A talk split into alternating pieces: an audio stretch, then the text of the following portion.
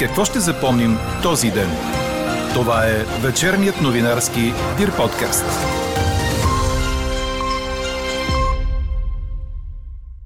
Участниците в предизборната кампания ще танцуват, ще играят и ще се показват по всякакъв начин, за да привлекат вниманието на избирателите, тъй като хората все по-трудно правят избор да дадат своя вод. Още от коментара на експерта по политически пиар Нидала Алгафари очаквайте във вечерните подкаст новини. И още от темите, които ще чуете. Пожари спепели покрива на училище в Пловдив. Няма пострадали хора, но не е ясно дали стаите ще бъдат годни за провеждане на занятия на 15 септември. Владимир Путин лично поднесе цветя пред ковчега на Михаил Горбачов. Няма да успее да присъства на погребението. България откри Европейското първенство по баскетбол с поражение от световния шампион Испания. С какво ще ще запомним този ден? Чуйте във вечерните подкаст новини. Говори Дирбеге.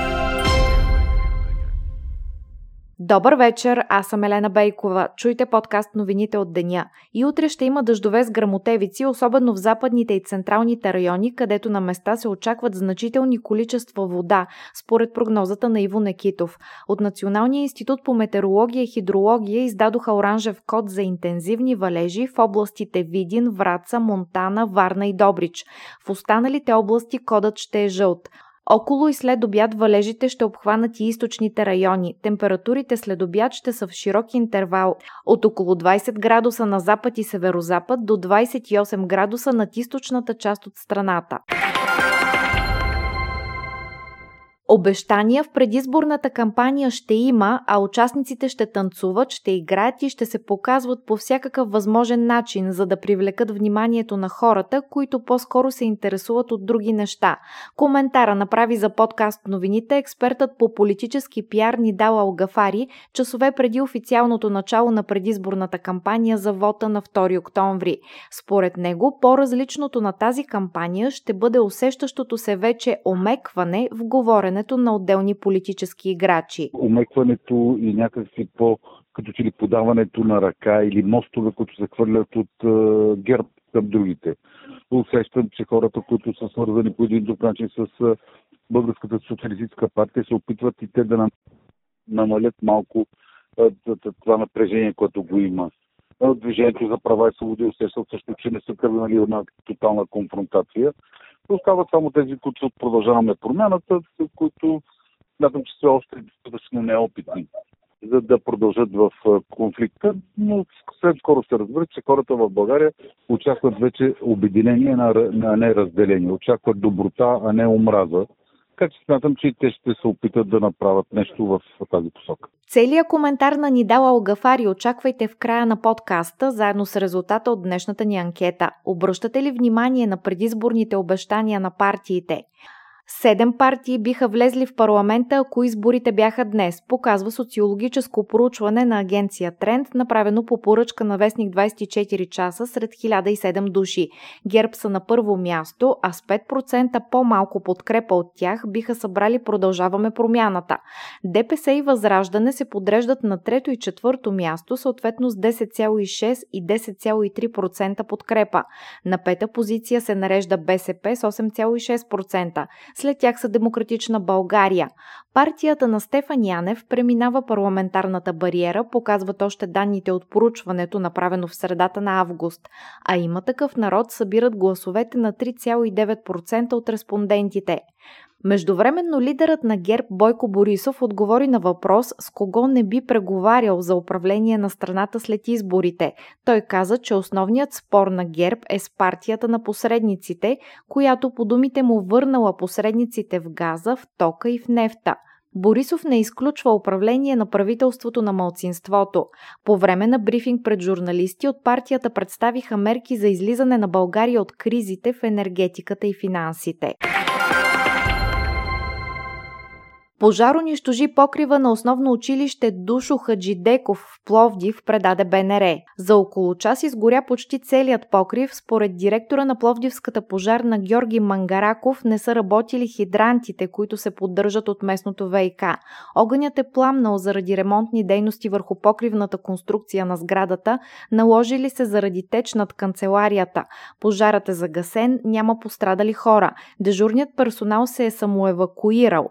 В момента на инцидента в сградата на училището е имало 30 служители. На покрива е имало работник, който е невредим. Община Пловдив е съдействала на огнеборците, осигурени са били вишки и цистерни с вода, съобщи кметът Здравко Димитров. Той уточни, че на по-късен етап ще се направи оглед на училището, за да се установи какви са щетите и ще се търсят варианти за учебни помещения. Учебното заведение има застраховка.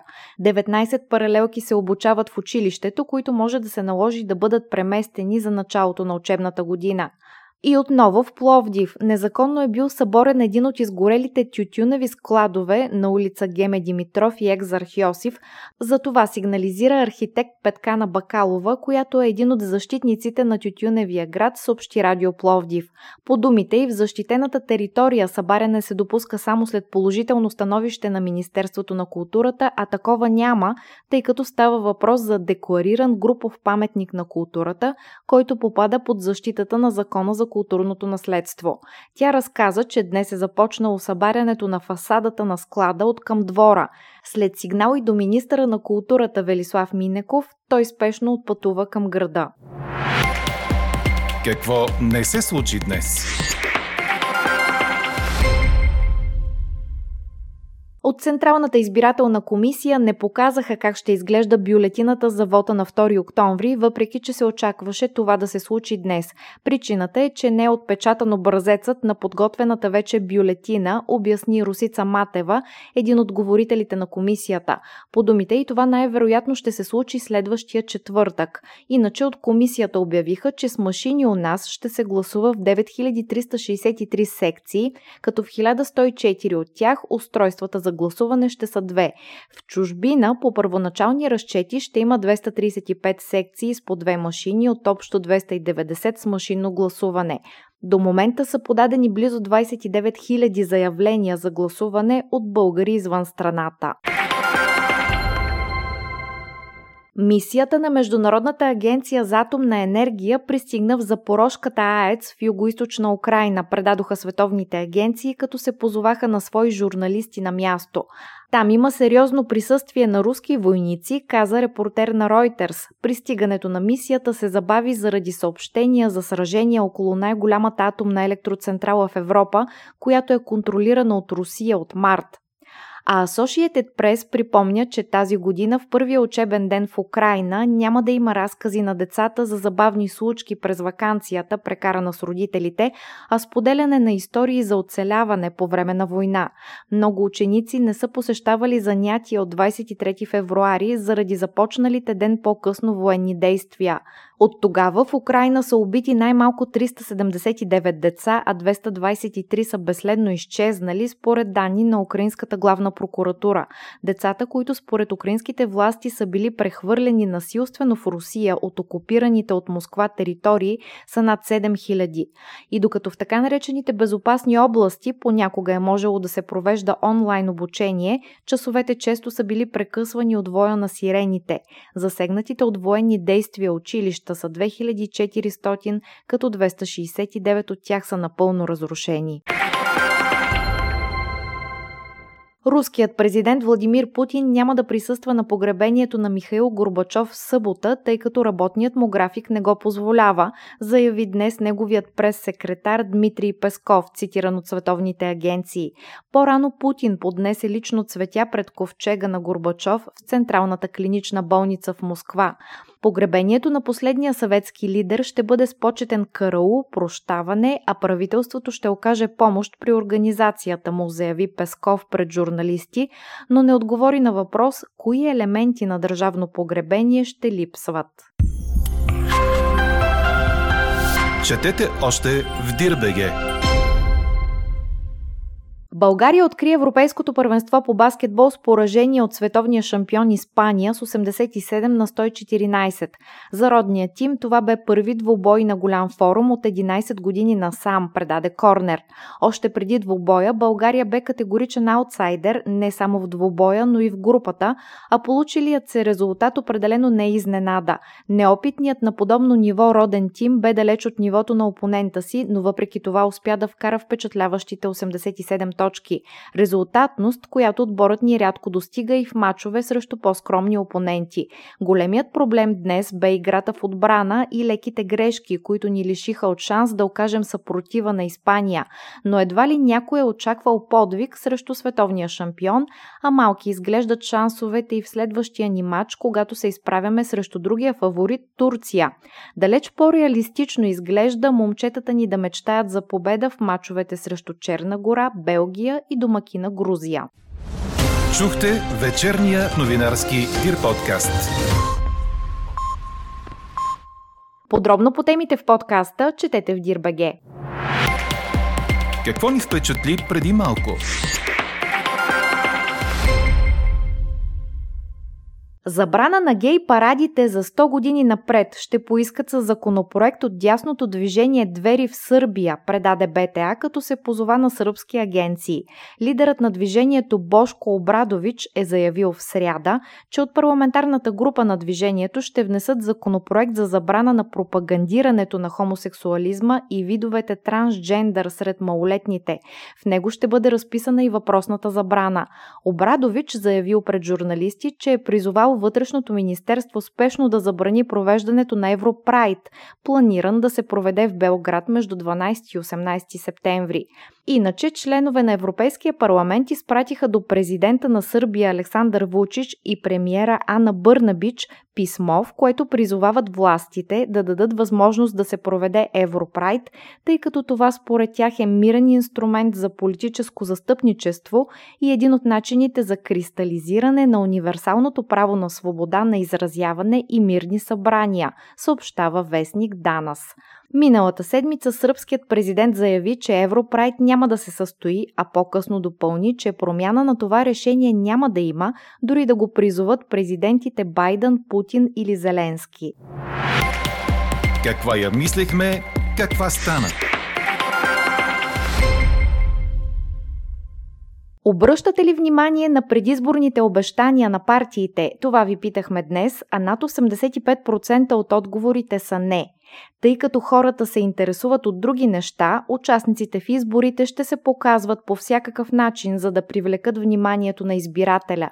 Ще дават обещания, ще танцуват и ще играят. Коментарът е на експерта по политически пиар Нидала Алгафари, който вижда като по-различно в предстоящата кампания, усещащото се вече омекване в тона и изказа на големи политически играчи.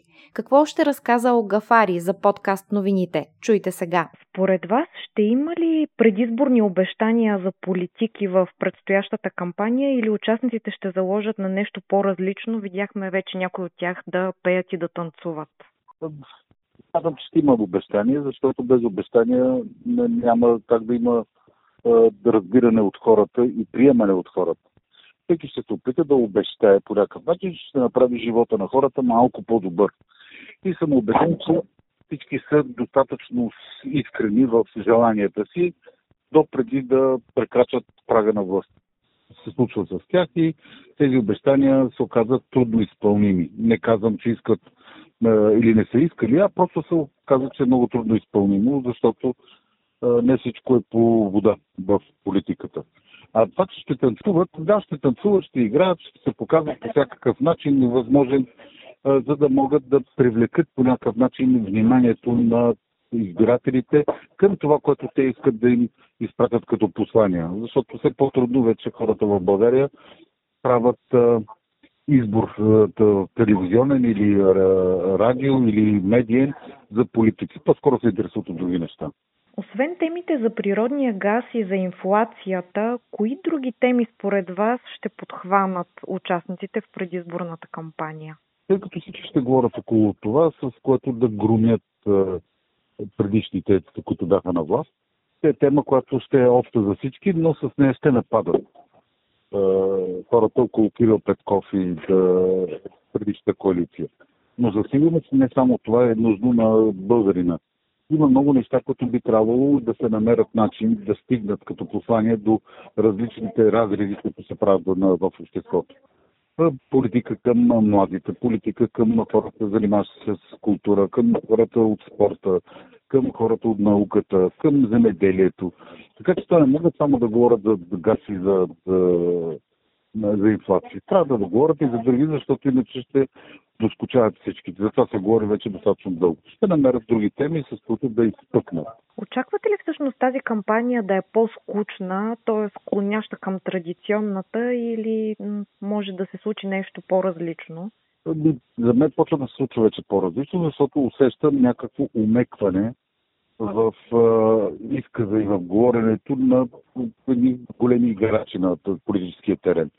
А, умекването и някакви по, като че ли подаването на ръка или мостове, които се хвърлят от а, герб към другите. Усещам, че хората, които са свързани по един друг начин с а, Българската социалистическа партия, се опитват и те да намалят малко това напрежение, което го има. Движението за права и свободи усещат също, че не са тръгнали една тотална конфронтация. Остават само тези, които продължаваме промяната, които смятам, че все още достатъчно неопитни за да продължат в конфликта, но след скоро се разбира, че хората в България очакват вече обединение, а не разделение. Очакват доброта, а не омраза. Така че смятам, че и те ще се опитат да направят нещо в тази посока. А кой от участниците ще ви бъде най-интересен да проследите чисто пиарски неговата предизборна кампания, ако разбира се имате такъв набелязан? Не, нямам такъв набелязан. По-скоро ще ми бъде интересно как ще постъпят тези, които изпаднаха извън борда на парламентарната политика. Ще ми е интересно с какво ще тръгнат и как ще тръгнат хората около Слави Трифонов, Възраждане по какъв начин ще се опитат да привлекат повече внимание, защото почнаха да излизат някакви екзотични предложения с референдуми за президентски републики, да излизат някакви също екзотични предложения за да излизаме от Европейския съюз, едва ли не и от НАТО и да се прегръщаме с Русия. По-скоро тези и другите, които вече са като господин, тези от ние идваме, господата, които съзнаха най-накрая, че бяха сбъркали. За съжаление, трябваше четири народни събрания, за да го разберат, че бъркат посоката, в която върват. Така приключва днешната ни анкета. Новата тема очаквайте утре в обедния подкаст. Приятна вечер! Слушайте още, гледайте повече и четете всичко в Дирбеге.